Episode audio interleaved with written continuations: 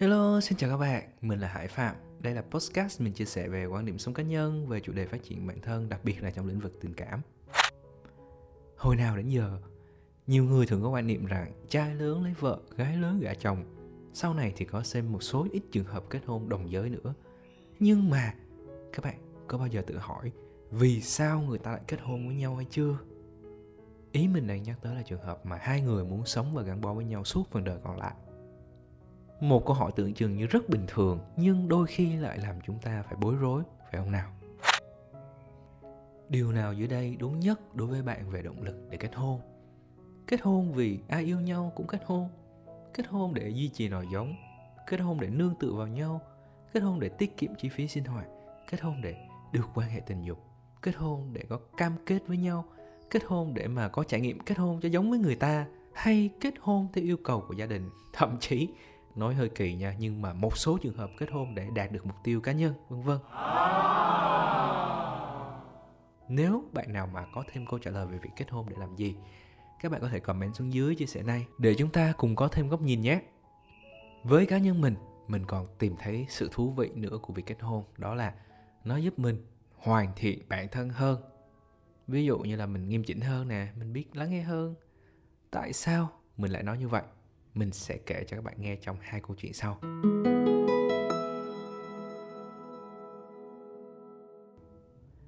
Đầu tiên, về sự nghiêm chỉnh hơn.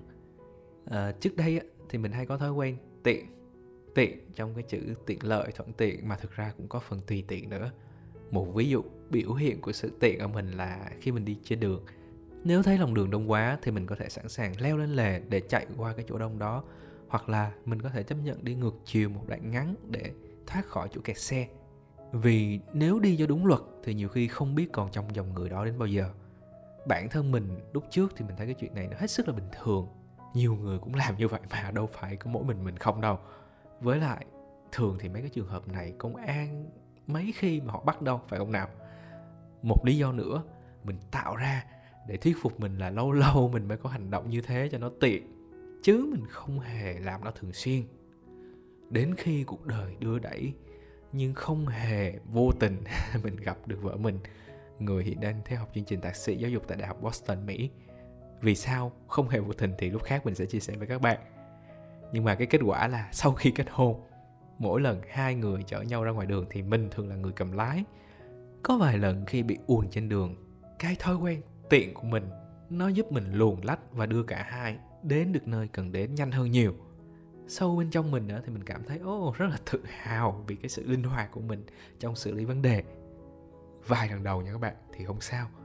Nhưng mà đến lần thứ ba khi nhìn mặt vợ mình không biết diễn tả làm sao. Nhưng mà mình dùng cái từ là trông như buồn ị mà không đi được như vậy. Vợ mình á mới nói là rất không quen với cái kiểu tùy tiện này của mình. Từ nhỏ đến giờ cá nhân vợ mình cũng có những cái nguyên tắc riêng như là không quay bài không đi sai luật giao thông vân vân. Không quay bài là thiệt nha mấy bạn. Và thực sự là vợ mình đã làm đúng như thế. Cái kiểu tiện của mình nó làm vợ mình cảm thấy bất an. Khi về nhà vợ không hề trách mình mà chỉ muốn chia sẻ cái cảm nhận để cho mình hiểu. Mình mới nói với vợ là thực ra lâu lâu anh mới đi như vậy cho tiện thôi mai mốt anh không đi như vậy nữa đâu. Hình như vợ mình bắt bài mình hay sao ấy. Vợ mình mới thòng thêm một câu, coi như anh sửa để làm gương cho con cái sau này. Thì chính vì cái câu nói này nó làm mình thấy nhột nè. Bây giờ mình mới thực sự muốn thay đổi. Động lực đầu tiên là vì con mình sau này, không phải vì mình. Nhưng mà lâu dần thì mình cũng ngấm và quen với cái việc bớt tiện hơn. Tới thời điểm này thì mình nghĩ chắc là chưa giảm được 100% đâu, nhưng mà cũng được 70% rồi. Mình cảm nhận là mình đã nghiêm chỉnh hơn nhiều so với mình trước đây. Điều đó mang lại niềm vui cho mình. Còn việc lắng nghe tốt hơn thì như thế nào? Khi một trong hai đứa mình gặp áp lực từ công việc, thì người còn lại thường có xu hướng ngồi nghe người kia chia sẻ. Không biết vợ mình thế nào chứ với cá nhân mình, thú thực là cũng có một số chủ đề vợ mình chia sẻ mình không hứng thú lắm. Ví dụ như là anh ơi, hôm nay em có trải nghiệm không tốt khi tham gia một chương trình đào tạo này. Nó có điều a, điều b, điều c này. Ôi, nhưng mà mình cũng ráng ngồi nghe. Thường thì khi kể xong, vợ mình cảm thấy nhẹ nhõm hơn vì vợ mình đã giải bày được cảm xúc. Vì giúp được vợ mình nên mình cũng cảm thấy vui hơn. Thế là dần dần, từ lắng nghe bị động, mình có xu hướng nghe với sự đồng cảm thực sự, giống như là được luyện tập đấy các bạn. điều này nó giúp mối quan hệ của hai đứa mình tốt hơn. Còn kỹ năng lắng nghe của mình cũng được cải thiện.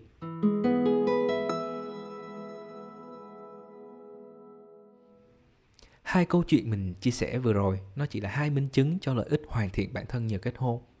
Mình tin là sẽ còn rất nhiều minh chứng cho luận điểm kết hôn giúp hoàn thiện bản thân hơn.